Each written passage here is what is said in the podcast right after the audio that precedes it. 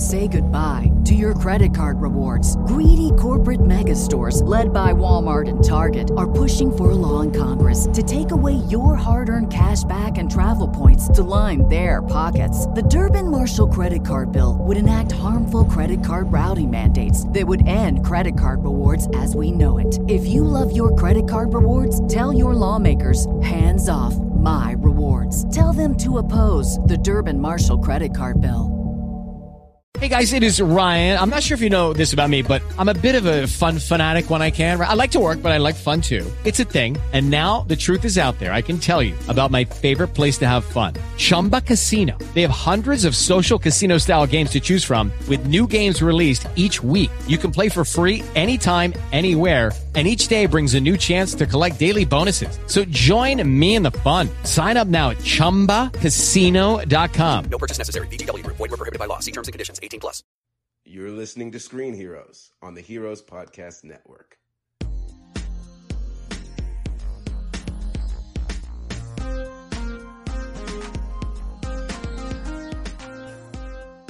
Hey everyone, welcome back to another episode of Screen Heroes. My name is Ray, and my voice did crack upon first introduction, so that's cool. I am joined She's by puberty, yeah, yeah, It happens to all of us. it does. anyway, my two co-hosts are here, regular and handsome as always, Ryan Hi. and Derek. I thought you were saying like regular and like diet or something. I. I wasn't sure where Which that one was of us is going. diet? Which one is regular? I think we both know the answer to that. Neither of us, none of us are diet Yeah, that's for anything. sure. like, if Regular any, plus ultra. yeah. it's like classic and new. There So you we go. with the cokes. We're more I'm- like cokes, I think. I'm regular plus extra cheese. That's Hmm. that's me. more I of a grilled does- onions guy. Everybody loves And extra you're cheese. bacon. Sure. Yeah. Yeah. You put us all together. Yeah. It's a hell of a pizza. Fun fact, pizza. I once made Ryan an entire package of bacon as a snack for That D&D session. Yeah. This was a few years ago, but yeah. Yeah, what are that we doing? fun. Who are we? Uh, this is Screen Heroes. And this is the Derek's first time we're starting a food podcast. We decided, so keep your eyes open for that, or your ears, I should say. Shouldn't that be more of a web series though? Don't you want No. people to see the food? Maybe. I don't know. Is that like an Instagram thing? You should call it the foodie booty. The foodie booty. What's a booty? You'll just have to watch the show to find out. Or listen to it, Sure. depending on what format. All Good right, talk, guys. That was a good intro. Strong. So Best tonight ever. Tonight we are discussing the 1999 movie Mystery Men, and I hope you'll be discussing it with us because it is hecka fun. It's our 20th anniversary discussion Eh. of Mystery Men. So, not our 20th anniversary, Mystery Men's 20th anniversary. Oh no, I'm only 20. Oh, okay, that's Yeah. fair. I started losing my hair when I was 12. Yeah, that So, that tracks. That tracks, yeah. But you had a full beard at eight. I did. I did. It's true. Mm-hmm. yeah, His Anyway. first chest hair was at three. and his Maybe. first erection. Oh we don't know. We can't confirm that. I didn't That's- track that. I mean, That's your hearsay. mom took pictures. It's in your baby book. You know, she did the mom thing. That's thing. probably true. Anyway, so let's talk news before we jump into our main segment. like we do. So, guys, you want to talk Dark Crystal? Oh yeah. Oh yeah, Comes talk out, it. What three? Weeks? August 30th. So like yeah, And next week, we're actually going to do kind of a rewatch discussion of the film Mm-hmm. in preparation for the show, even though the show is a prequel, but this will kind of help refresh. And Rachel and Derek have promised that they're not only going to watch the movie, but they're also going to watch the hour and a half behind the scenes uh, documentary do it. I can do it. Let's do it. on the Blu-ray. I'll do it. So Let's make this happen. I'll watch it. they're devoting double the time. So kudos to you two for that. I'm the one who bought the Blu-ray when it first came out years ago. Like, I love that thing. So Yes, Yeah. we are doing that. But the tr- discussing the trailer itself, did both of you guys watch it? Yeah. I know you hadn't. We watched watched it, it I talked to together. Okay, I do a lot of trailer watching Tuesday evenings before the show. gotcha. Then it's fresh. That's a good idea. Mm-hmm. And this one just happened to come out today anyway. so. Super convenient. Um, impressions, thoughts? Absolutely gorgeous. It's so pretty. Like there's the toward the like the end of the trailer has so many flashes of things. It's hard to know everything without doing like a pause and Right. frame frame by frame. But I mean, everything just looks. it looks so detailed, it looks so colorful and beautiful, and um, Nothing looks even mediocre. Like No. everything Right. just looks really, really great. yeah, Well, we're getting some really special things here, you know, because of the nature of the Dark Crystal film. It's not like they really had to put a ton of work into all these different Gelflings, but now there are many different Gelfling clans and they all look slightly different and they have each and every one of them represented here. So it's pretty fun to like pause the trailers and try to match up what clan is to what Gelfling. So that's really cool. Uh, we're seeing an increase of the environmental creatures as well. Which is gorgeous. And that's one thing that was great in the first movie too. Is like there's no scene without something in the background that's alive and moving. You know, Mm-hmm. whether it's a little like bug scurrying on the ground or like a plant with a hundred tendrils. Yeah. you know, there's always something. Um, and a lot of the creatures, and I don't even know if they're creatures, plants, whatever, in this look very cool too, Mm-hmm. and very true to the original. I did get a complaint on Twitter from somebody. I don't know if you guys saw this. I they agreed didn't. with me that the trailer looks good, but they said that the way that every puppeteer makes a puppet run, a humanoid puppet run with like the bouncy shoulders, says that said that bothered her a lot. Um, I th- I said I didn't mind that because that's the way it was in the original one, and so they were trying to be true to the source. Um, and also that's kind of what I grew up with seeing, and yeah. I, mean, I didn't even movies, so- notice. To be yeah, honest. it's probably because it's what you're used to, so Yeah. you haven't really seen anything other than that. There's a lot that can be explained, like practicality wise. That's just could be the easiest way to get puppets to run. and if you want to do it story wise, then that could just be how gravitational Yeah, pull of the planet like gravity than what we have, yeah. exactly so plenty of reasoning really easy that person just wants to nitpick and honestly if that's what keeps you from watching this beautiful series it's you don't deserve it anyway It's a very small gripe to have. Like, exactly the voices all seem pretty good. We didn't get to hear, you know, all of the amazing voice cast in this trailer, but we Mm-hmm. did get to hear, you know, the the at least the main one and a couple others. yeah Um, they're so- definitely being secretive.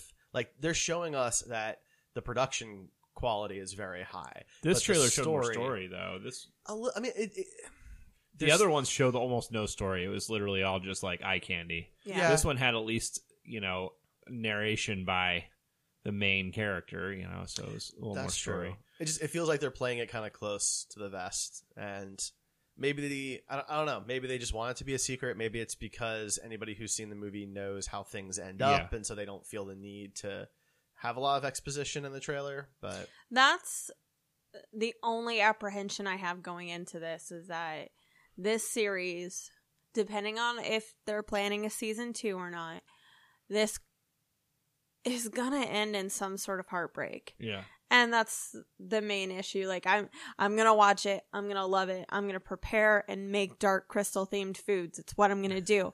I wonder what that But. Rock candy. Just a ton of rock candy. And also, you guys have to be in a bath while you're doing it, and then you just go, "We're having a bath." the whole time, Yes. and we're gonna make some little crystal bats to hang from the ceiling. Yes. Yeah. we'll live stream Oh, us man. Watching it to. from the you guys probably don't even remember that scene in the original, but when you guys rewatch it, it's gonna stand out so much to you now. I mean, it's ridiculous. oh ridiculous. man. Anyway, Yeah. All right, so let let's move on because we will be talking a lot of Dark Crystal next week. So Yes. let's let's move on to the next topic. Um, one small topic I'll just get out of the way here is today it was announced that CBS and Viacom are re-merging. They're merging back together. They split in 2003, 2002. Um, and this is a, a big deal for, for a few different reasons. They have just billions of dollars in properties between the two of them. And the big piece is Star Trek. So when they when the companies split, Viacom kept the movie rights to Star Trek, whereas um, CBS kept the television rights. So that's why Star Trek Discovery and Star Trek Picard exist in what's known as the Prime Timeline, and the movies that we've had recently since 2009 exist in the Kelvin Timeline, and it's a reboot and things look different and all, all that kind of stuff. So now that the rights are under one roof again, who knows what we may see? It means that theoretically they could make Prime Timeline movies and they can make Kelvin Timeline TV shows and have a lot of you know crisscross stuff there. So as a Trekkie, that's pretty cool. It's big news. Uh, of course, as you know, all mergers result in some kinds of layoffs. Um, from what I understand, those will mostly come from the administrative back office end of things because the rest of the productions are different enough that they'll need those people. But people who work in any other back office administrative areas, there could be some some duplicated efforts um, that that will end up with layoffs, which of course is sad. We don't ever want that, but um, that happened today. So there you go. So, talking about layoffs, Loot Crate is filing bankruptcy, Chapter 1. Chapter 11. Chapter 11. Chapter I 11. I don't So chapter 11 bankruptcy, which means they're not closing. It's basically a total restructure, especially of debt and assets to try and keep the company moving along. They laid off 50 people. They only have 60 left. So they laid off almost half of their workforce. And, um, you know, it's kind of big news. Loot Crate's tried over the years to diversify, and they've got, you know, video game specific boxes and anime specific boxes. But um, I guess I think the fad for subscription boxes that are blind boxes It's are come just. gone. Yeah, I, I think it's done. Also, Loot Crate kind of, you know, when they first started, it was pretty cool. They had some good stuff, but then the value seemed to slowly kind of decline. That's why I stopped using Absolutely. their service. But they started posting after the blo- box came out they started posting the individual items for sale so i started buying the stuff that Yeah. only i wanted and that's how i got some of my uh, collectibles that i truly love but i still haven't seen one full box where i was like i need that whole thing so right, Yeah, I mean, I definitely tried it out for a little while. Just like you know, I tried out the Marvel Collector Corps and the DC. those definitely had more value but still every single box was not something i was interested in Well, back when I, I mean, I did Loot Crate when it first came out, and at that point, it was anything pop culture. It Yeah. could have been anything. Whereas, you know, at least like the Marvel Collector Corps, it was at least Marvel, right? So if you got that and you were mad that there was Marvel stuff in there, that's on you. no i you know, I was mad we got Morbius pops and Yeah. like I want really cool special edition Captain America, like one costume he wore in one issue, or I want that kind of stuff. I don't want these C and D list characters. So like, It was a mix because we also got like the Flock Chewbacca and the Star Wars one, for example, and that one was pretty cool. Um, th- there were cool ones. Don't get me wrong, but yeah, you're right. It wasn't all the time. It wasn't Mhm. every box, and um, yeah. So I guess we'll have to see what Loot Crate does to adjust at this point. I mean, it's one thing to cut costs, but at, at some point you have to generate revenue. So Yeah. it's true. all right. So moving on, let's talk Disney. There's Disney news. there's always going to be Disney news. I feel like yeah, at this so I'll start off on a little bit lighter note. Um, they had an auction for uh, if you if you watch the Netflix shows that you know they're all canceled. Unfortunately, all the Netflix Marvel shows. They did an auction for a lot of the merchandise from those shows Mm-hmm. recently, and it's kind of got prop collectors in a tizzy because all the stuff went for insanely high prices for TV show props. Right. Um, for example, uh, the most expensive item in the lot was um, the a season two Daredevil suit, full suit, Cool. Full- with the the pieces. with the cowl and everything. a cowl, uh, d- batons, or billy clubs, whatever. Yeah, went for sixty five thousand. That was one of like six of the suits. Um, the next two cheapest ones went for fifty five thousand each. One It's of those actually as, it's not as high as I anticipated. To it, be honest with it you, was. It, I think they were estimated at thirty thousand. Oh wow, really? So that's a lot for TV show costumes. Fair enough. Um, one of the showrunners was one of the ones he tweeted about it. He's like, I, pay, I just paid fifty five grand for a Daredevil suit, and it's going to go in my office. So that's kind of cool, I guess. Um, most of the stuff was Daredevil. Uh, there was a Luke Cage, the creation tub that he gets like injected in, Mhm. uh, and it didn't sell for some reason. I guess there was a reserve on it, and it didn't get met. So that's kind of annoying. Um, but That's a lot kind of an odd, pro- like, it, wasn't that fairly large? Yeah, so where are you gonna Like- put something like that? You know, Right. You I- just- I also would want like if anything from that scene, I want the tiara, Right. man. Like that's what I want. yeah, the, like the t- the fake tiara. That tiara was and so gauntlets would be great. cool, right? That yeah, would be I don't like- want his bathtub. I want the No. tiara. well, you have to have room for these things, right? Yeah. Like, you know, the Daredevil suit you put on a mannequin in a corner somewhere, or you maybe you have it in some type of special shadow box style frame if you want, and you hang up the cowl like that. You can do, but like that tank, is is huge. It would take up most of this True. room, you know. So I think the average collector just doesn't purchase things that size. Yeah. Yeah. Most of the stuff that that sold for high high prices was Daredevil. Yeah. Um, there was this, this couple sets of Billy clubs sold for one of them sold for ten thousand five hundred. Uh, you know, so that's that's So not they too made bad. a decent chunk of change off of this. Misty Knight's arm also was unsold, which is interesting. Uh, see, now that's something. If I had money, like that's something that, that I one think was would be really estimated cool. for ten to twelve thousand. Black one or a gold one? The black and gold one, the Rand Industries oh, one. nice. Yeah. Um, See, because that's not very large. Like that would go really nicely right here we, on the shelf, don't you think? oh yeah, You know? you should pick that up. uh, lots of Daredevil helmets. They all sold for around ten grand. Uh, Elektra costume sold for eighty two fifty. The uh, Diamondback suit from season one of Luke Cage. oh yeah. Yes. Sold for for eighty two fifty, but the big surprise for me was the red Matt Murdock glasses. Uh, they were estimated at fifteen hundred to twenty five hundred. They ended up selling for eight thousand dollars for a set of glasses. So and nobody bought Misty's arm. right, the Nelson the- and Murdock attorneys at law sign went for eight thousand. That's that's that's cool. I like which that. was like five grand more than what they estimated it. So yeah, I mean everything went for so much money. well, again, those last two are things that are very easy to put on display somewhere. That's true. right? A- anybody could. Put I'd be so display. scared to break. Like the glasses are just a small thing. Like Well, you get a case for them. eight thousand dollars for yeah, a pair of glasses. for a pair like of glasses. it's very iconic though, and they are custom made glasses. There's not going to be another set anywhere, so it's not like you can just order it from a sunglass manufacturer or something. You know, it's they're very Yeah. specific, Though, custom made. though someone has gotten really close to the Tony Stark ones from Far From Home. Those have been floating around the internet, so I don't know. yeah, Those seem more complicated. So I don't- probably. I don't know. yeah, I'm sure that's true. so, Derek, more Disney news. Oh man.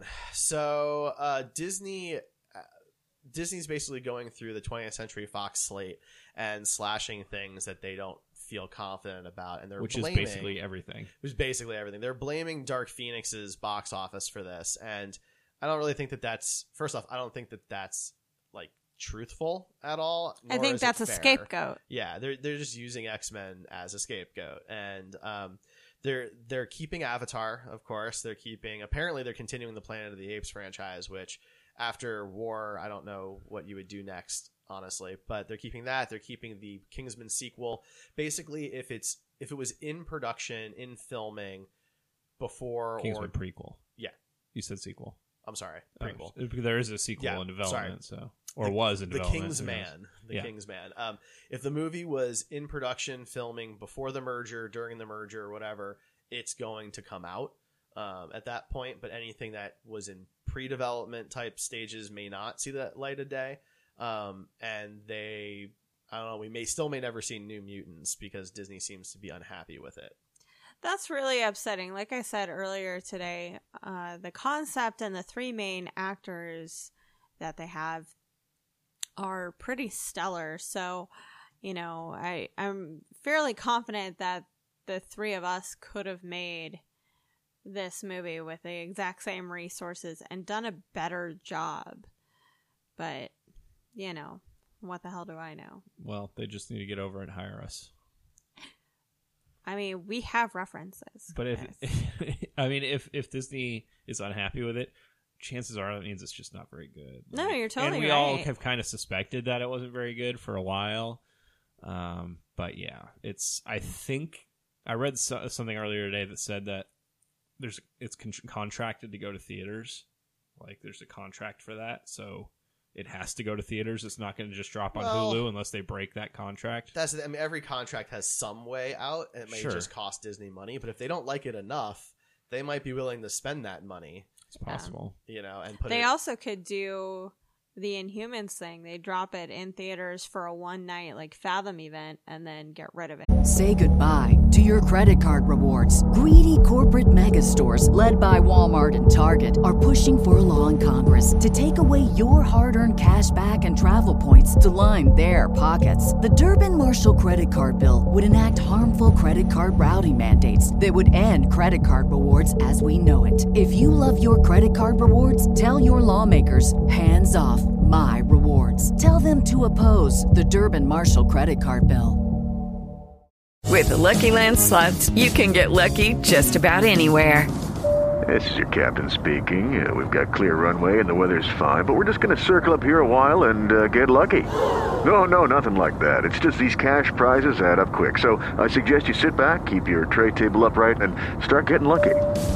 Play for free at LuckyLandSlots.com. Are you feeling lucky? No purchase necessary. Void where prohibited by law. 18 plus terms and conditions apply. See website for details.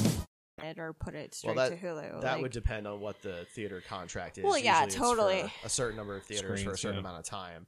Um, so I mean, yeah, we I mean, we don't know what those well, specifics theaters are. can also just pull stuff if they're not doing well. So if they just meet in the middle and agree to like a one night showing, Yeah, yeah, yeah. Mm. I mean, I don't know. This is a weird situation. This does not happen very often. This movie was supposed to come out like two years ago now. yeah, um, and so they're still thinking about doing reshoots and like the cast aren't children but people still age and so i'm not sure how you can do reshoots two three years apart from each other oh, and, Like- not, and not have that be two or three years of time passing at the same time you know the cast is also pretty frustrated. I know Maisie Williams, like she gets asked about it quite often in interviews, and she's no longer emotionally invested in this film. She doesn't believe it's coming out anytime soon. They haven't told them anything, so it's it's not on their radar either. They're not doing any press for it. They don't know anything more than we do. Pretty Yeah. sad. Mhm. I, I will be honestly surprised if it actually gets a real theater release It's still on the schedule, so Yeah. we'll see. hmm Um, but yeah, I mean, Disney's slashing most of the rest of the stuff that 20th Century Fox would have been working on, which um, is is not surprising, I guess, but it is disappointing. You know, 20th Century Fox put out good content. Maybe it wasn't the X Men movies that were were the good content, but they still put out good material. And it's not like Disney's hurting for money. So for them to use half of 2019 as an excuse to just destroy the whole like back catalog of, of projects they're working on seems it seems kind of shitty. The biggest Yeah. one for me is is the Jojo Rabbit one. We didn't talk about that at all, but um, It's a you- fun trailer. It's so it is a Fox Searchlight, which is their Mhm. indie Mm-hmm. branch of Fox. Um, Taika Waititi, who did uh, Thor Ragnarok, um, this is the biggest movie. There's some other smaller ones. Uh, Hunt for the Wilder People. Um, what we do in the shadows. what we do in the shadows. Um, he's doing a small indie movie uh, about a kid who has an imaginary friend that is Hitler. Um, and It's so weird. The whole thing takes place in the 40s, so like it's Yeah. it's right before Hitler's whole um well, kind of before the war. Like Yeah. I'm, Well, I'm sure be it's the during the. Holocaust, but well, because like the war was like was really 39 to 42. so- no, but let's so. I- this is we'll, we'll I was also including But- like battles and aftermath and things like that, you know. So 1945. 1945. Yeah. Got it. Yeah. So yeah, the, Damn. getting back to the movie. Oh, uh, sorry, guys. Um, it's rumored this movie is com- well, it's- to to just be frank about it. The movie is mocking Nazi as Nazis, Right. And Hitler is a complete incompetent buffoon in the movie, apparently. Mm-hmm. Um, but apparently Disney executives screened it, and at least one walked out because he was so uncomfortable halfway through. Um, and that makes people nervous that the movie might something might happen. It might not release, or might be only released on Hulu or something like that. And the thing is, like the the quote's really vague. Like uncomfortable could mean so many different things. Yeah. And since it is satire, part of me wonders if the person was uncomfortable because the things that they were satiring are things that are hitting home for that particular person. Here's where I can get you. It's satirizing. Satirizing. Yeah. Okay. Okay. so we're That's a even. good word. We're even. Yeah, we're even. oh, okay. We are. Um. Anyway, I you know maybe those things are really hitting home for this particular person, and that's why they're it does seem somewhat suspicious, Right. Like art makes people uncomfortable sometimes. and art Satire is supposed feel to. Man. I could count on like all my digits how many movies I've sat through that have made me uncomfortable, but they stick with me and like I don't regret ever seeing them. It's just like in the end it's not for me. I, there are probably a lot of one and done movies like it doesn't have to be your favorite movie to release it. It will be somebody's favorite movie. So and it's an indie film, so the budget was probably virtually mm-hmm. nothing. What have you got to lose by? it was all it's spent on Scarlett Johansson. it's already shown at film festivals. Yeah. So I mean, to some extent it's been released. So are we just? I guess we're probably just talking about a wide release, wider because I mean it's an indie film. It's not going to be released. Well, right. Sorry. Yeah. Um, but but yeah, I mean, I think at this point Disney's just looking for any excuse they can find to just cancel 20th Century Fox projects, which again goes back to conversations we've had where this this was really about just acquiring market share Yeah. and not actually about acquiring acquiring your Marvel characters. We can talk all we want about oh Wolverine's going to join the X-Men and Marvel may and Disney may Wolverine's already joined the X Men. Whatever. Yeah, like I'm making like that's not the point that I'm trying to make. No, I totally get it. You know, like the- everybody's so excited about the stupid Fantastic Four, but first of all, those characters kind of suck on the big screen. They're best in comics. Just leave it alone. And second, it is that's- about other art. It's about other things. Like uh, thousands of people were laid off. They lost their jobs because of this, and Well- now we're crushing art. Without enough production studios to make these things happen, we don't see these wonderful ideas that people have. And Well, that's the market share thing. Like, That's the real point here was that Disney wanted to encroach on the 30 to 40% market share in the movie industry. And they've now done that. And because they've done that, they can now do whatever the hell they want. and they the want. TV industry too Yeah, at this point because they also acquired like three different channels and They did Hulu. acquire a lot there. But Um, it's rest of not just that. Like that includes print. Like Disney also produces books and newspapers and uh, comic books. Inclu- Yeah, yeah. Like it's it's everything. It's video games. Like But for the the movie industry is more limited though, right? You only have 52 release weeks. You're only, you're only going to release 2 to 3 major movies a week. So there there's a much smaller sample size. And so if every single month Disney's releasing two of the movies that are coming out as big heavy hitters or more, right? That's that's the world we're going to see now. And that's mm-hmm. why the Lion King live action remake is the highest grossing animated film of all time, which makes zero sense. yeah But Disney only has to compete with Disney now. Right. That's exactly what it is. And that's a problem. Speaking of Disney competing only with themselves, they also released a bundle price for Disney Plus along with Hulu with ads and ESPN, which will only be twelve ninety nine. Coincidentally, the price of Netflix, which never occurred to Disney. That's actually what they said is that they had not considered Netflix's price, which is another bold faced lie. There's no way they were in a room and they went, Well, what should we price this? Hey, let's not check anybody else in the field that conversation did not happen. well it's also getting closer and closer to like the cable packages that we uh all wanted to not be a part of. Because i mean that's a good price right? Like I, it's Sure. actually a better value than netflix probably. Um but i don't have any use for espn plus.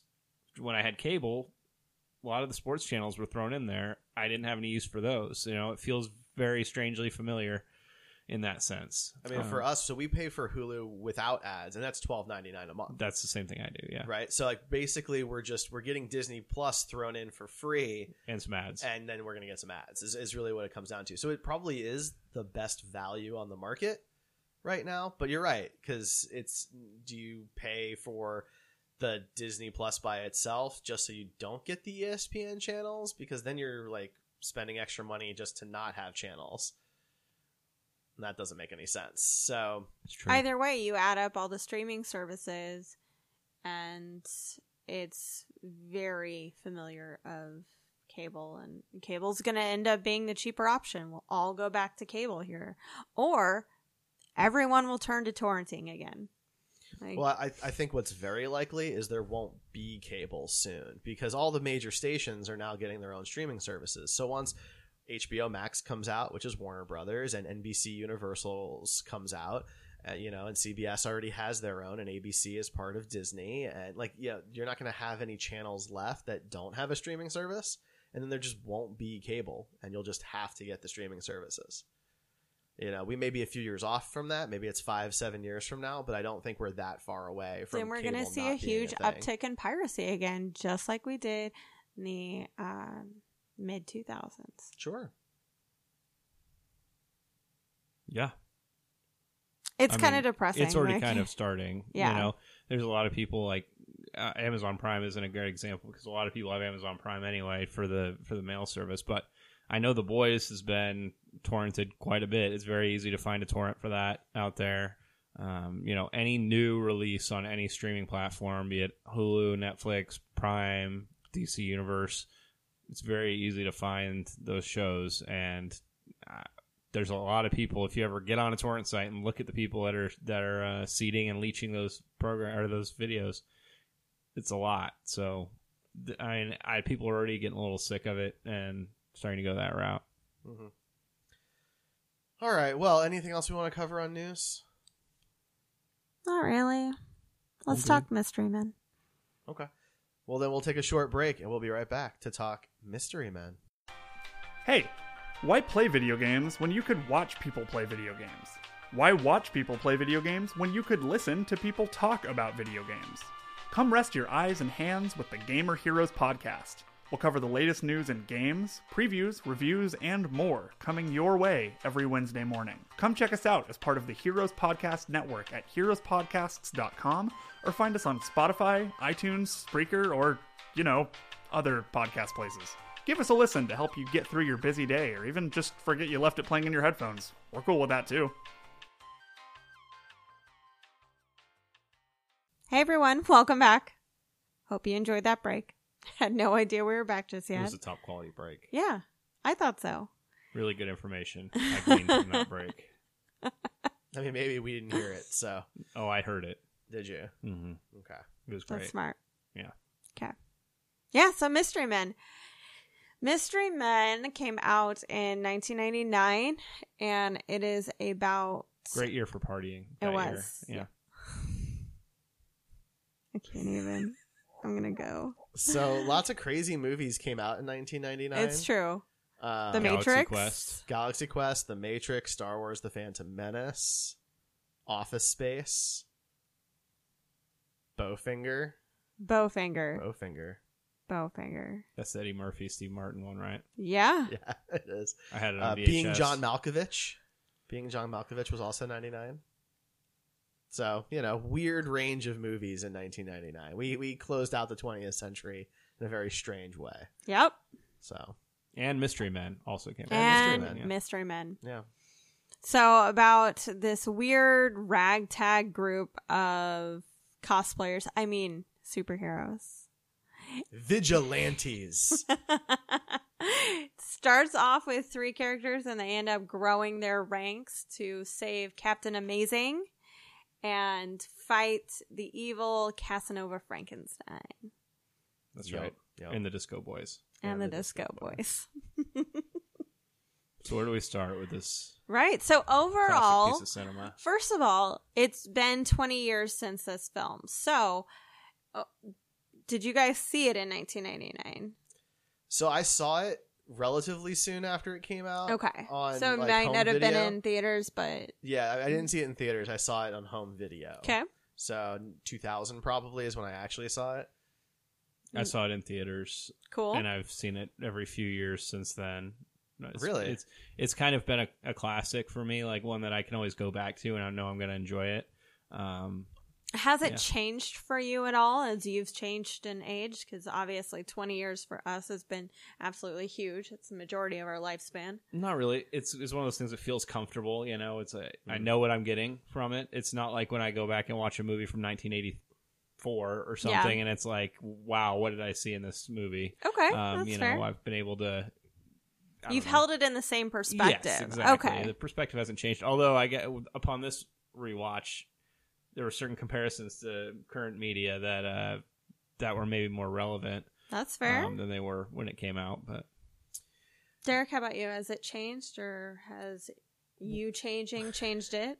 Well, I, I really hadn't seen it in probably 15 years or so, um, give or take. And so I had forgotten large chunks of this movie. For example, I forgot that Champion City was like this future dystopian place.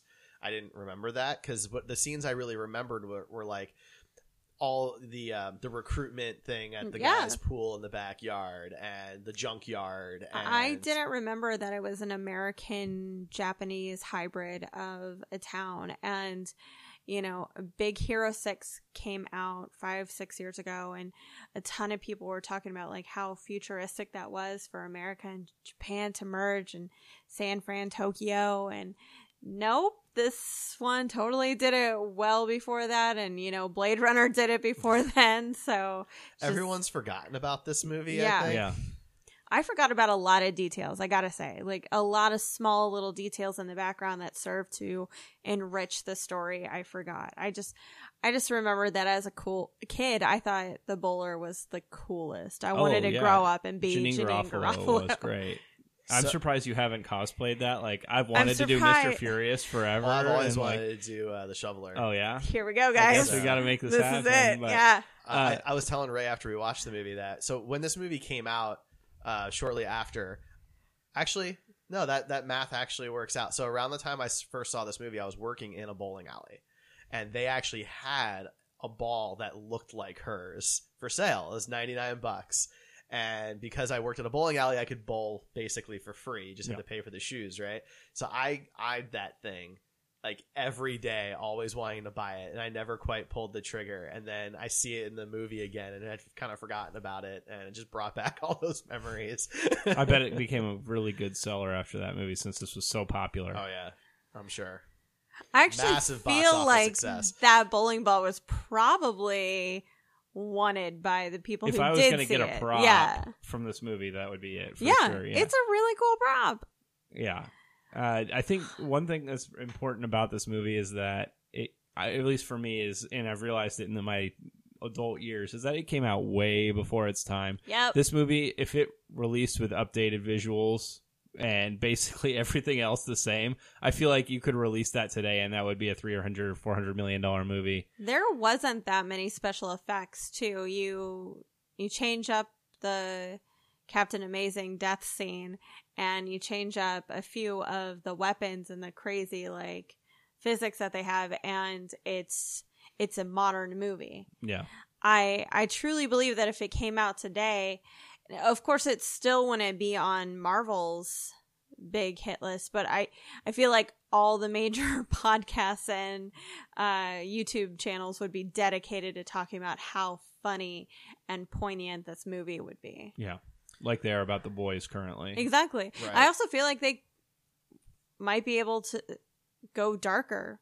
Maybe Captain America or Captain America, Captain Amazing's death scene would be a little more graphic and less comedic. I Yeah. mean, it was pretty graphic once It he was, was. dead. it's definitely a '90s movie yeah. from that standpoint. Yeah. Um, so just real quick, we're talking about like it not being particularly popular. It wasn't. It made 33.4 million worldwide on a 68 million dollar budget.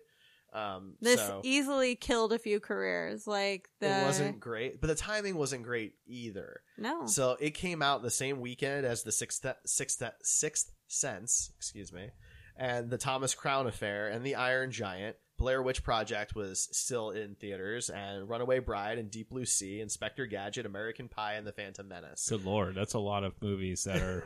are, were all in theaters at the exact same time when this That's movie came out. intense. Like a lot of those movies we've discussed on the podcast before. Yeah. yeah. So I I I'm mean, mean- still waiting for a Deep Blue Sea episode, but let's do it. That has the most unnecessary death ever. And I'm not talking about Samuel L. Jackson's. His was great. I'm talking about the female scientist that for some reason offers herself up as chum when she was the smartest person in the group. Like, why? well, she wasn't Why? the chef, so Say goodbye to your credit card rewards. Greedy corporate mega stores, led by Walmart and Target, are pushing for a law in Congress to take away your hard earned cash back and travel points to line their pockets. The Durbin Marshall credit card bill would enact harmful credit card routing mandates that would end credit card rewards as we know it. If you love your credit card rewards, tell your lawmakers hands off my rewards. Tell them to oppose the Durbin Marshall credit card bill. Hello, it is Ryan, and we could all use an extra bright spot in our day, couldn't we? Just to make up for things like sitting in traffic, doing the dishes, counting your steps, you know, all the mundane stuff. That is why I'm such a big fan of Chumba Casino. Chumba Casino has all your favorite social casino style games that you can play for free anytime, anywhere with daily bonuses. That should brighten your day a little.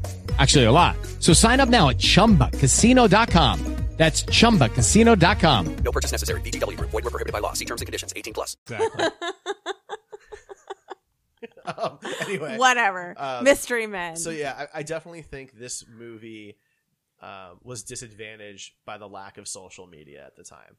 right? Because word of mouth would have been massive for this. Word of mouth is how Sixth Sense got to be popular. Nobody knew what to expect from a new director, and just based on the trailers alone, go watch the Sixth Sense trailers. It's not like they were really anything special. So once the big twist at the end that nobody saw coming was well known to people, and they were like, "You have to go see this movie."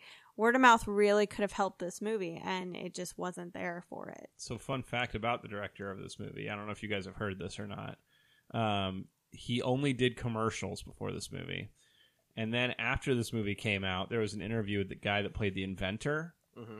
Well, I don't remember. He's a common name. I don't Uh, remember his name. his name's Tom Waits, and Yeah. he's actually a singer. Tom Waits. And so uh, he said that Tim Burton directed this movie, and there's been this huge conspiracy about it that uh, Tim Burton actually directed the movie, and that the name that they used for the director was uh, pen name, basically. A pseudonym. Uh, yeah, and That just also happened to be the name of a guy.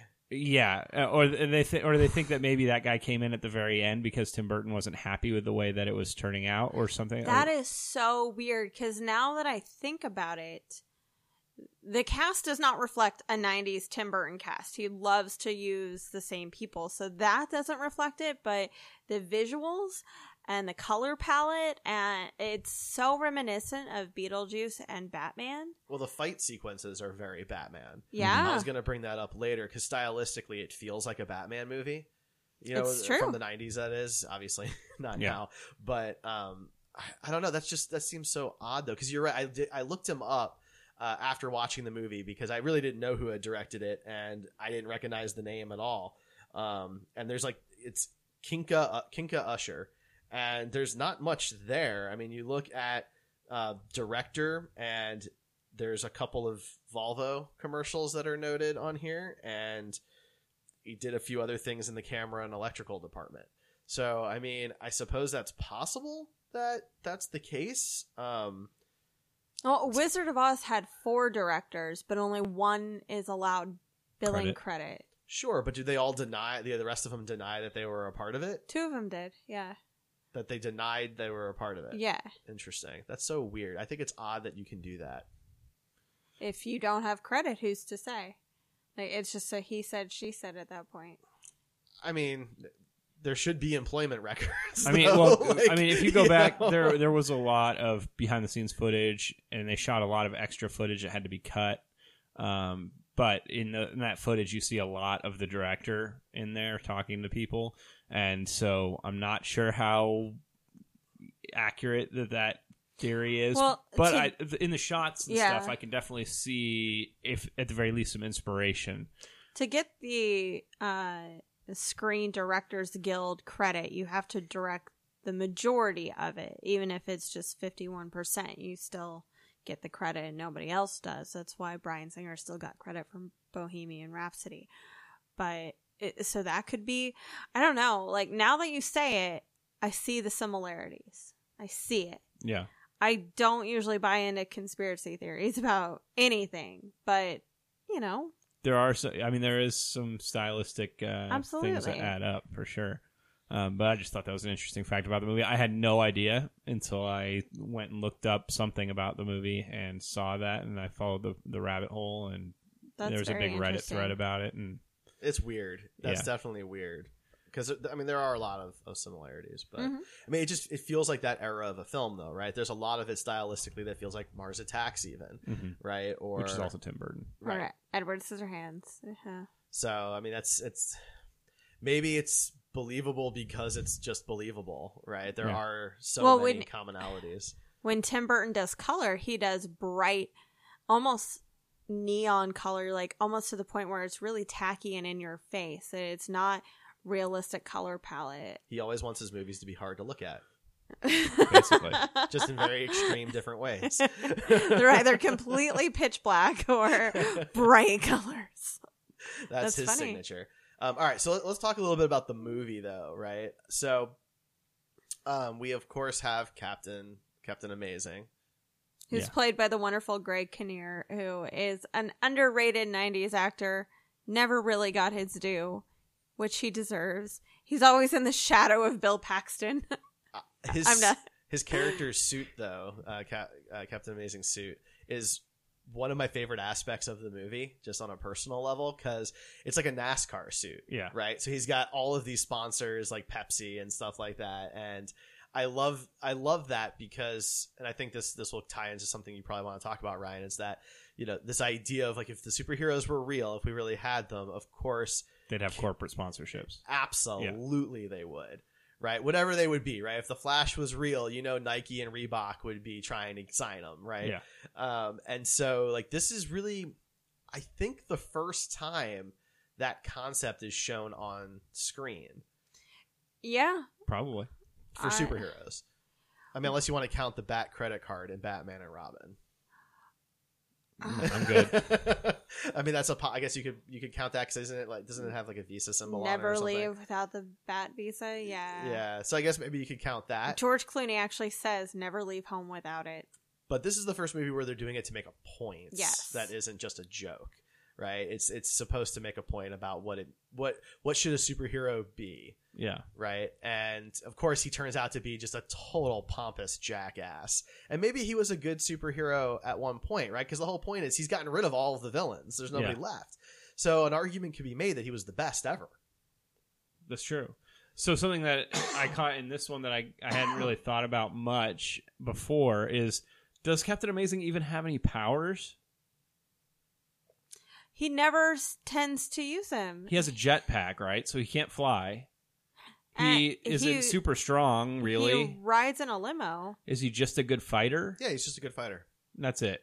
I mean, I assume, Whereas like the Sphinx can chop guns in half with his mind. I assume he's also very intelligent too to like have been able to stop all these villains over the years. He's probably you know a pretty smart guy. But yeah, he he seems to basically be Batman without gadgets.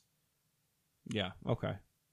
Fair enough. Because because in the movie the way he's portrayed is more like Superman, but he doesn't have any of the powers of Superman really, other than the jetpack making him fly. No, I mean he's just he's given kind of the the the smug face of Superman. and the eye like glass removal line. yeah, but uh, that's yeah, I guess that's true. That's very Clark Kent. Yeah, Yeah.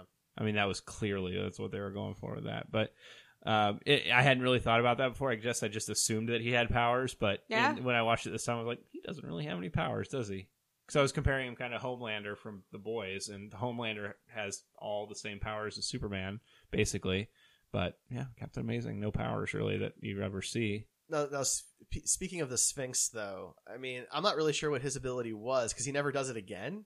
When they're in this giant battle at the castle, you know, he never uses that ability. So was he just really fast and he hit all the guns? Did he, Either like, way, it's a whip superpower. a rope or something. I don't really know. Like, It's faster than the eye can comprehend, apparently, because you see the uh, barrels of the guns break off. Like there's a shot that shows them all. why wouldn't so he do that again later?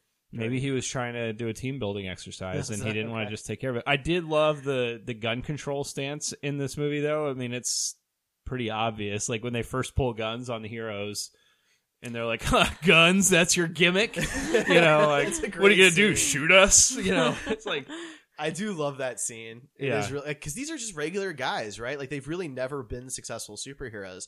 And you know, the, the shoveler, big time. Like he's got a whole family at home with kids and everything. I mean, you know, Furious seems like he's a loner, but um, the rest have family. Yeah. And here they are, like laughing in the face of gangsters with guns, which shows that they're either really dumb or all, or really really brave.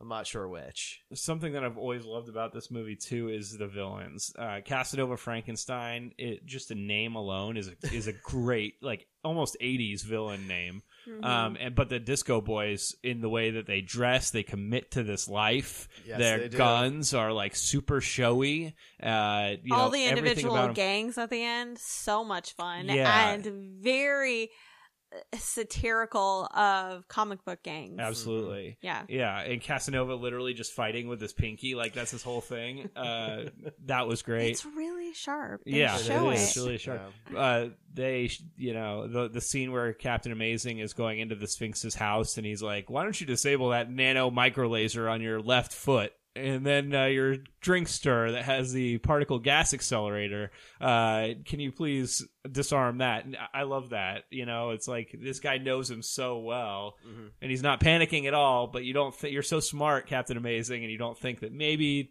you know, There He might be was something new. You.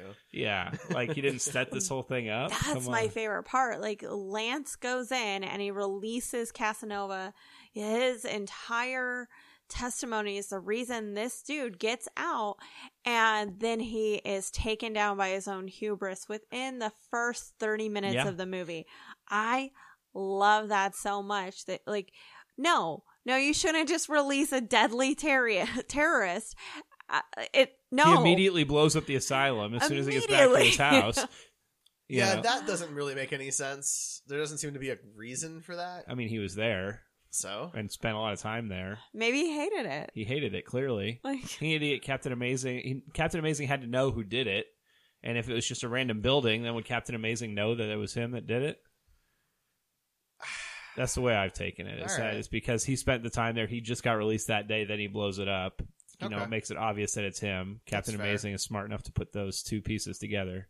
It's very obvious that Geoffrey Rush is the only like Oscar winner out of Oh, this he's whole so group. good. He is fantastic. he acts the shit out of this role that he easily could have just phoned in. Yeah, Though to be fair, I really, I really think William H Macy does a good job too, because the Shoveler gets the most range of any of the other heroes. That's true. Right? He's got the most going on. He's got the real family at home. He's got the wife who wants him to stop. He's got, you know, he's who is a very strong black woman, which was really interesting to me. Biracial family, you know, before it was an issue. I and they think don't make a big deal about No. it. Like it's not even touched on, really, which is great. the thing is like our complaints on the internet have completely hindered art to a huge degree because we were able to just do that and if you were angry if it pissed you off you turned it off and that was it you didn't go yell or berate somebody you know unless it was michael keaton getting cast and then Yeah. you Then you completely had send writing campaign. death threats to warner brothers Yeah.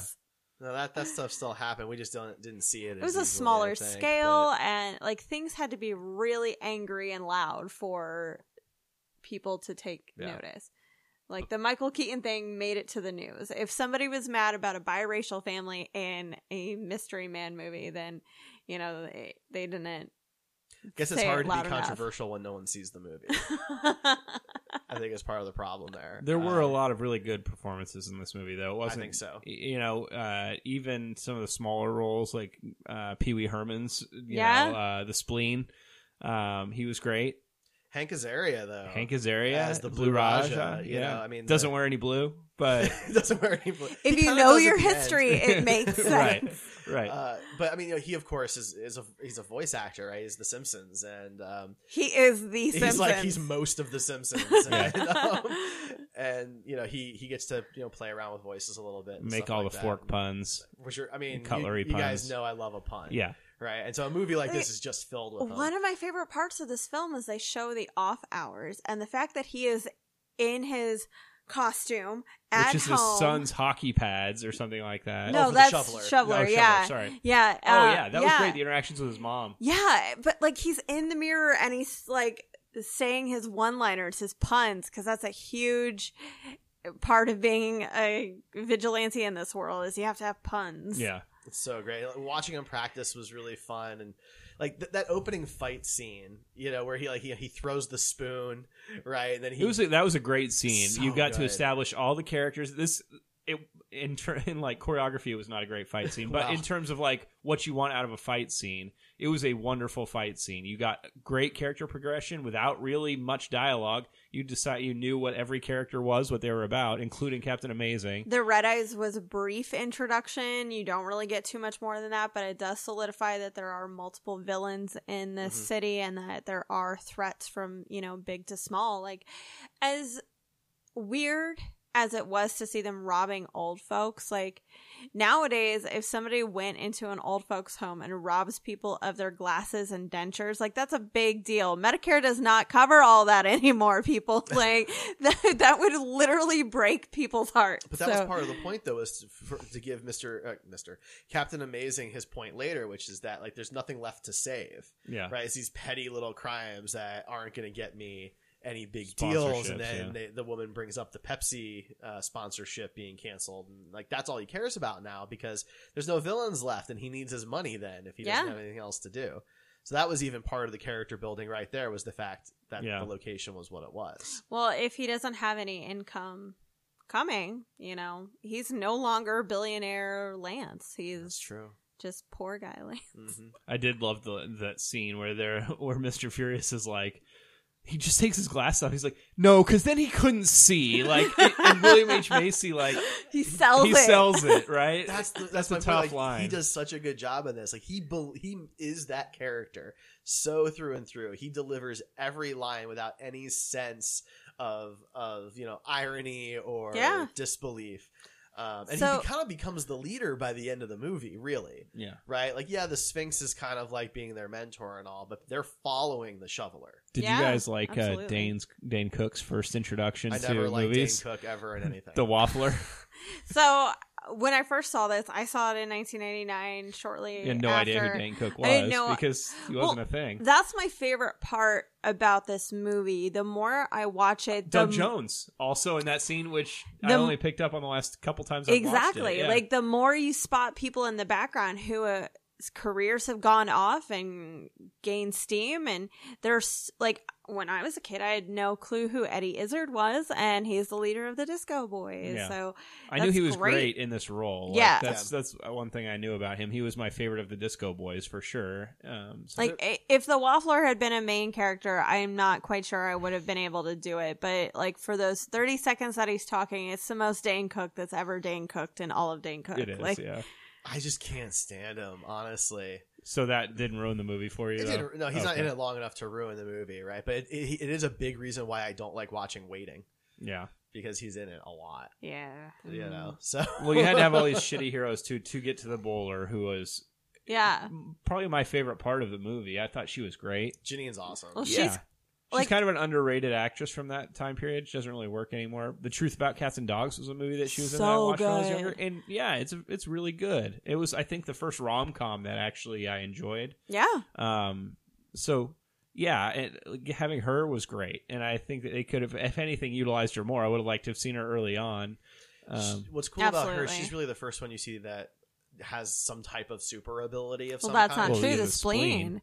Like, I, as gross as his power is, so he has super flatulence. If you haven't seen the movie, as gross as it is, it does knock four people unconscious at least twenty five feet away. You're right. And then he does it with Like- the, the armored car later. and he can like judge wind speed and like yeah, Well, so that may have just been practice. sure, but As- still, that's a skill. arrow can do that. it's so- super gross. it's totally gross, but it's a legit power. Like, yeah, and he has a backstory. Yeah. like, He you does know. have a backstory. That's fair. the bowler, spleen, invisible boy, and sphinx are Say goodbye to your credit card rewards. Greedy corporate mega stores, led by Walmart and Target, are pushing for a law in Congress to take away your hard earned cash back and travel points to line their pockets. The Durbin Marshall credit card bill would enact harmful credit card routing mandates that would end credit card rewards as we know it. If you love your credit card rewards, tell your lawmakers hands off my rewards. Tell them to oppose the Durbin Marshall credit card bill.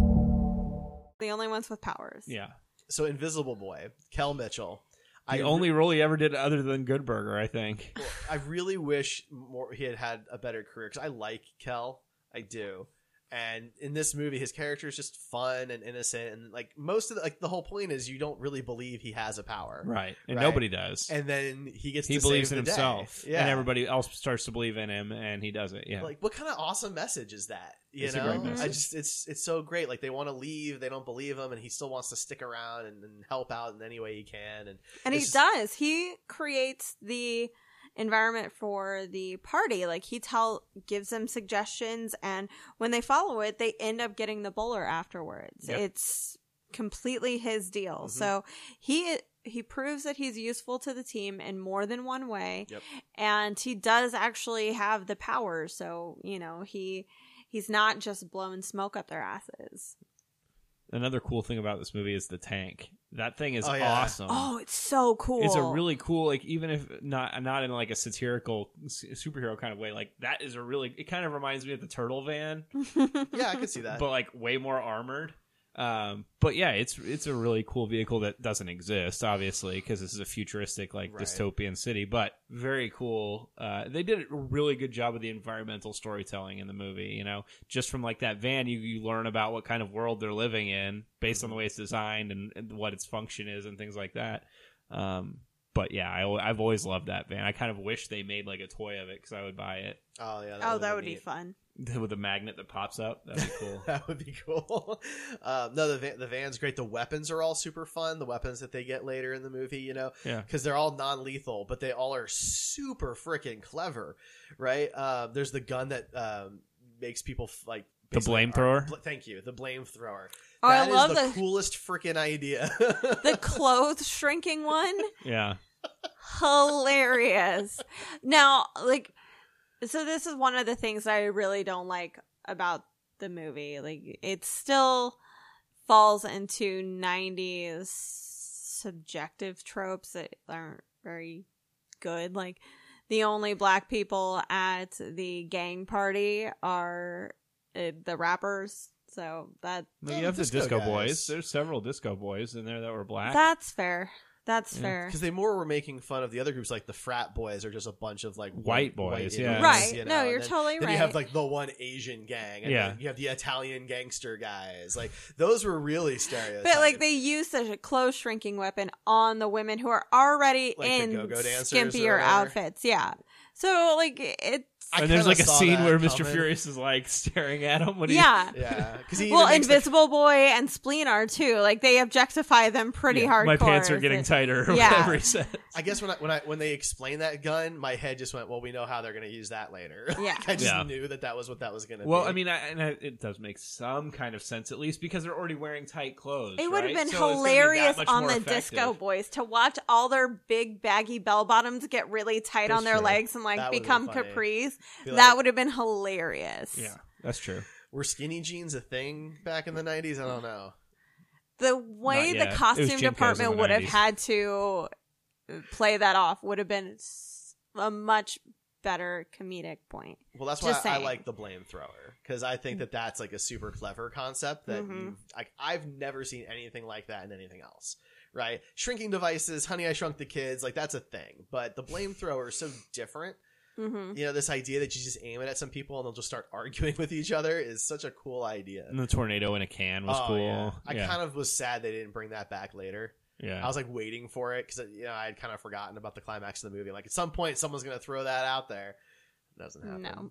I really wanted to see more weapons because the way they were describing weapons and weapon technology throughout the whole film was hilarious. And, like, that's why it's so bad this didn't get a sequel. I Yeah. would have loved to see this whole world expanded upon and what the team can do now that it's actually a fully fledged team that trusts each other. Like, uh, it deserved a sequel. Now, one of the other weapons, of course, is Casanova's big weapon that he's going to use to destroy the city, and the good guys accidentally use it on Captain Amazing. Which was great, right? Like, what other movie does that? You know? it's so, like so. It's so that that those moments are like the real '90s moments, right? Because the, the special effects. Yes. I mean, they sure, the special effects date the movie, but Those I mean, do. other than that, well, because the rest is mostly practical effects, Yeah. so it looks Well, fine. It's but- fantastic Even the ba- bowling ball didn't look bad. miscommunication. He tells her to flip each toggle once. and they spend like And she- five minutes discussing this, and It she does great. it, but because he didn't see it, he has to tell her to do it again. And he's being a giant prick about it. He so at that point, she's probably like, "All right, whatever." yes. it's so good though. And then Blue Raja kills him and then Yeah. Blue, Blue Raja kills him. by doing exactly what he asked her to do. It's true. so good and like those types of dialogue scenes are some of my favorite things right it's the character interactions that I, that really grab me in a movie Well, even her interactions and with her Mr. dad- Furious. Oh. Oh, the Yeah, the Oh. bowling ball. You know, you never hear the bowling ball talk, but she obviously has a dialogue with the bowling ball, and uh, like the bowling ball saving the day was perfect. Mm-hmm. Um, one-sided conversations are always very difficult for the actor so to sell that throughout a good chunk of the movie that's a hard thing to do and have it be fun and it creates a character like by the end of the movie the bowling ball is its own character right, but I mean, some of that you kind of wonder: is the bowling ball really saying that to her, or is she using that as an excuse? Like, there's one point when they're just talking at a at a restaurant or something, and the bowling ball says some mean things about somebody, and and you're like, I'm thinking that was probably just her saying that and blaming it on the bowling ball.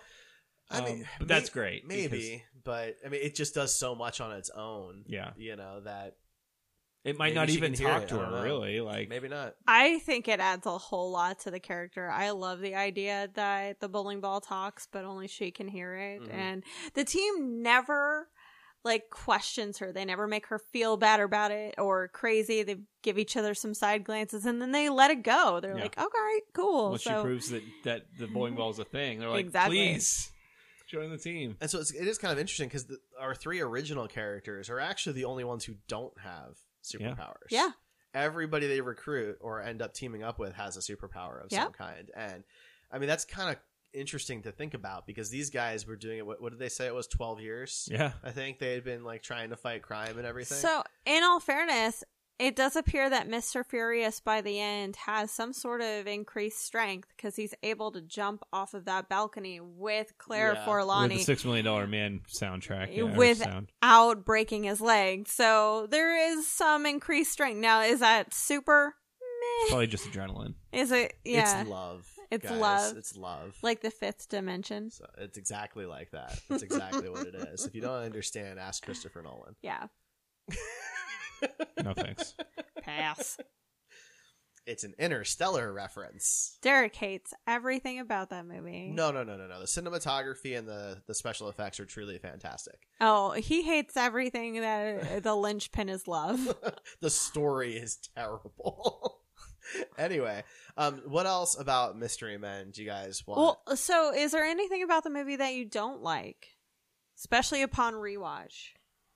Uh, there were parts that's- where it felt like they were trying to, like the actors were all fairly decent names around that time. Like they felt like they needed to give a character more of something so that the uh, I don't know. Sometimes it felt like the actors were fighting a little bit for the spotlight in this in a scene. That's fair. Um, but I mean, not really. Like I kind of love this movie, and I've always have since it came out. So I don't really have any big complaints.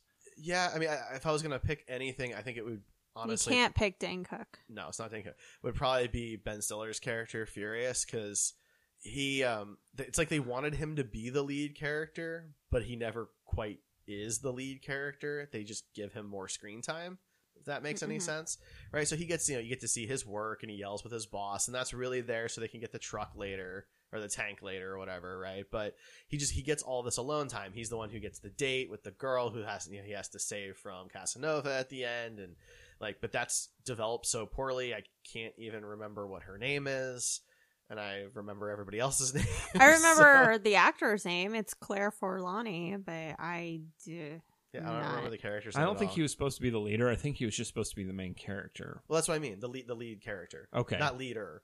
Gotcha. The the lead in the film. oh, okay. You know. Yeah. Um, but I, I, just, guess I didn't struggle with that as much. it just didn't really work for me. Like I would, I I preferred William H Macy's scenes, the shoveler stuff. Sure. His character seemed just deeper and more interesting than just. he had more to him. What was Yeah. Mr. Furious? He was just a ragey guy that liked this chick. Well, I agree, and I think Yeah. that's what the problem was. Probably the biggest star at the time was might, might have been Ben Stiller, and they were just giving him more screen time. Yeah, absolutely. So, and what about you, Ray? I mean, like I said, it falls into some of the old '90s of subjective tropes here and there, and even though we've come like a very long way, it, it still feels like we've fallen back. It it did some really cool things. Biracial family. Nobody commented on that. Nobody needed to point it out or anything. Um, And a strong black woman too. She was like, I mean, she wasn't putting up with any shit. you yeah, know? absolutely. But she was still there for her husband. and her She- family especially too. she had a multi-dimensional character she was not there for um arm candy she wasn't there to be the sassy black woman trope she wasn't there to just abandon her husband like she she was a full fleshed out character and she had very little screen time compared to the rest of the story but it was developed and it was good Mhm. so that's pretty great every character's storyline was different. So I really appreciated the mix in that. But I mean, there's little things like Blue Raja's mom was a really f- good character. Like she was just super supportive and Mm. caring and proud of her son.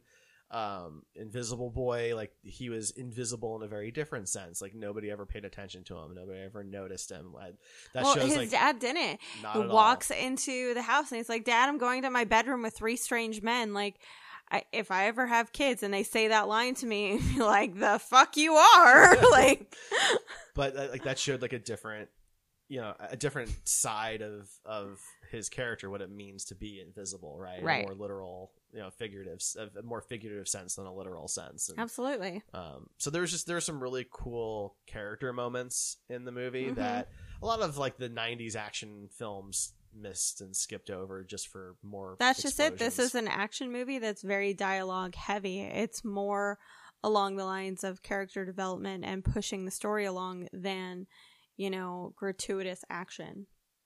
So, Mhm.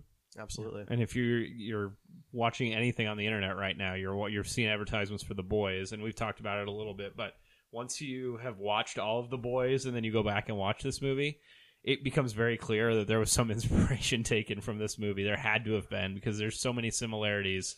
the comic Um, book came out three years later, you said? two or three it was 2002 or 2003 that the boys comic book was initially published So it's very easy to just draw the line and say that Garth Ennis saw this movie, he saw quite a few others, and we're like, yeah, I want to do what superheroes would really be like. Well, and it's no secret that he actually hates superheroes. Yeah. Uh, so you know, seeing a movie where the superhero, the only big superhero, dies in the first like 30 And thirty he's a minutes, giant dick. he probably loved that. Yeah. So yeah, I'm sure that's where he got it from. But it is, it's just interesting to me. And the boys is very highly reviewed Mhm. and is making Amazon a bunch of money. This did not make anybody money, you know. So it's Amazon's having a good year between Good Omens and this. Like both were really big hits for him. But like Yeah. f- for the boys, I think I think it is de- in my mind cemented that in 1999 he saw Mystery Men, and then in 2001 the Justice League cartoon premiered, And then in 2002 he and started writing. Two years later, you know, he has the boys.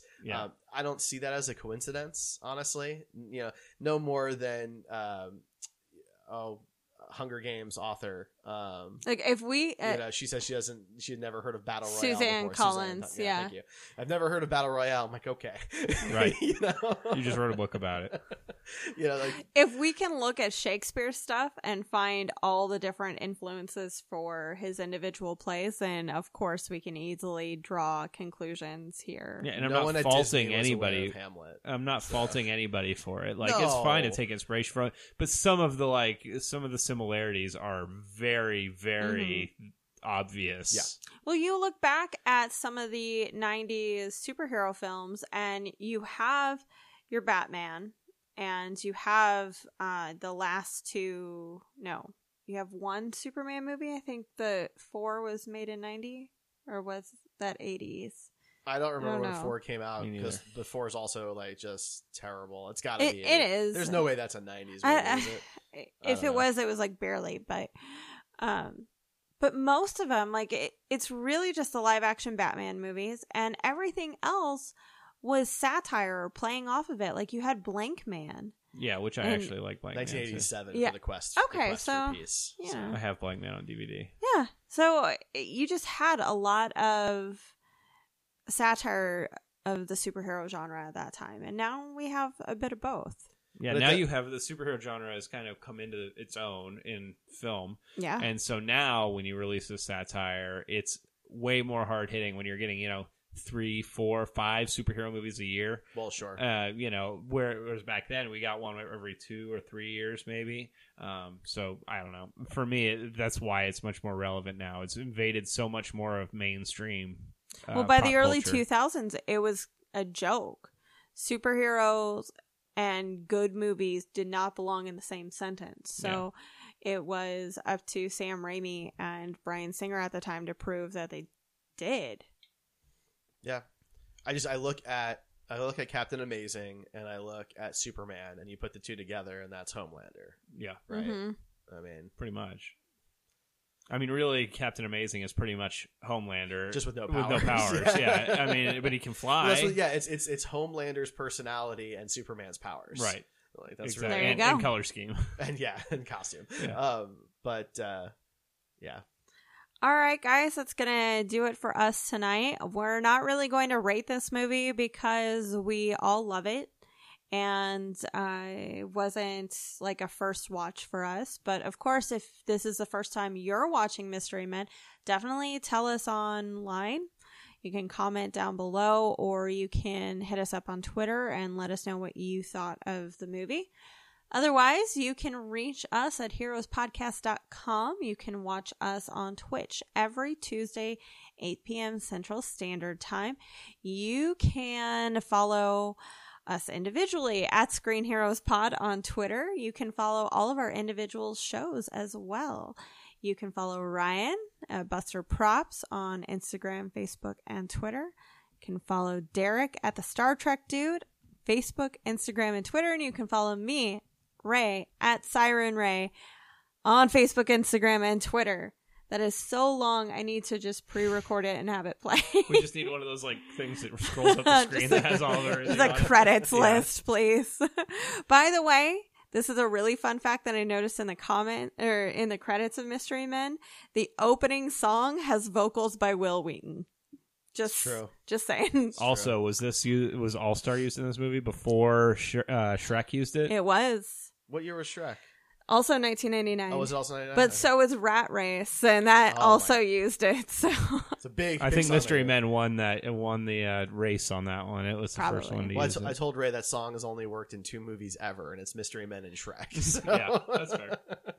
All right, guys, we will catch you next week for our Dark Crystal rewatch.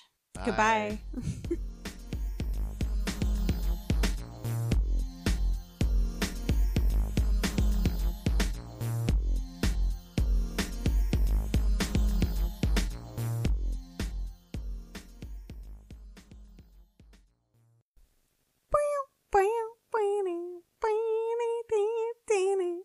Say goodbye to your credit card rewards. Greedy corporate mega stores, led by Walmart and Target, are pushing for a law in Congress to take away your hard earned cash back and travel points to line their pockets. The Durbin Marshall credit card bill would enact harmful credit card routing mandates that would end credit card rewards as we know it. If you love your credit card rewards, tell your lawmakers hands off my rewards. Tell them to oppose the Durbin Marshall credit card bill. Hello, it is Ryan, and we could all use an extra bright spot in our day, couldn't we? Just to make up for things like sitting in traffic, doing the dishes, counting your steps, you know, all the mundane stuff. That is why I'm such a big fan of Chumba Casino. Chumba Casino has all your favorite social casino style games that you can play for free anytime, anywhere with daily bonuses. That should brighten your day a little. Actually, a lot. So sign up now at chumbacasino.com. That's chumbacasino.com. No purchase necessary. Group. Void were prohibited by law. See terms and conditions. 18 plus.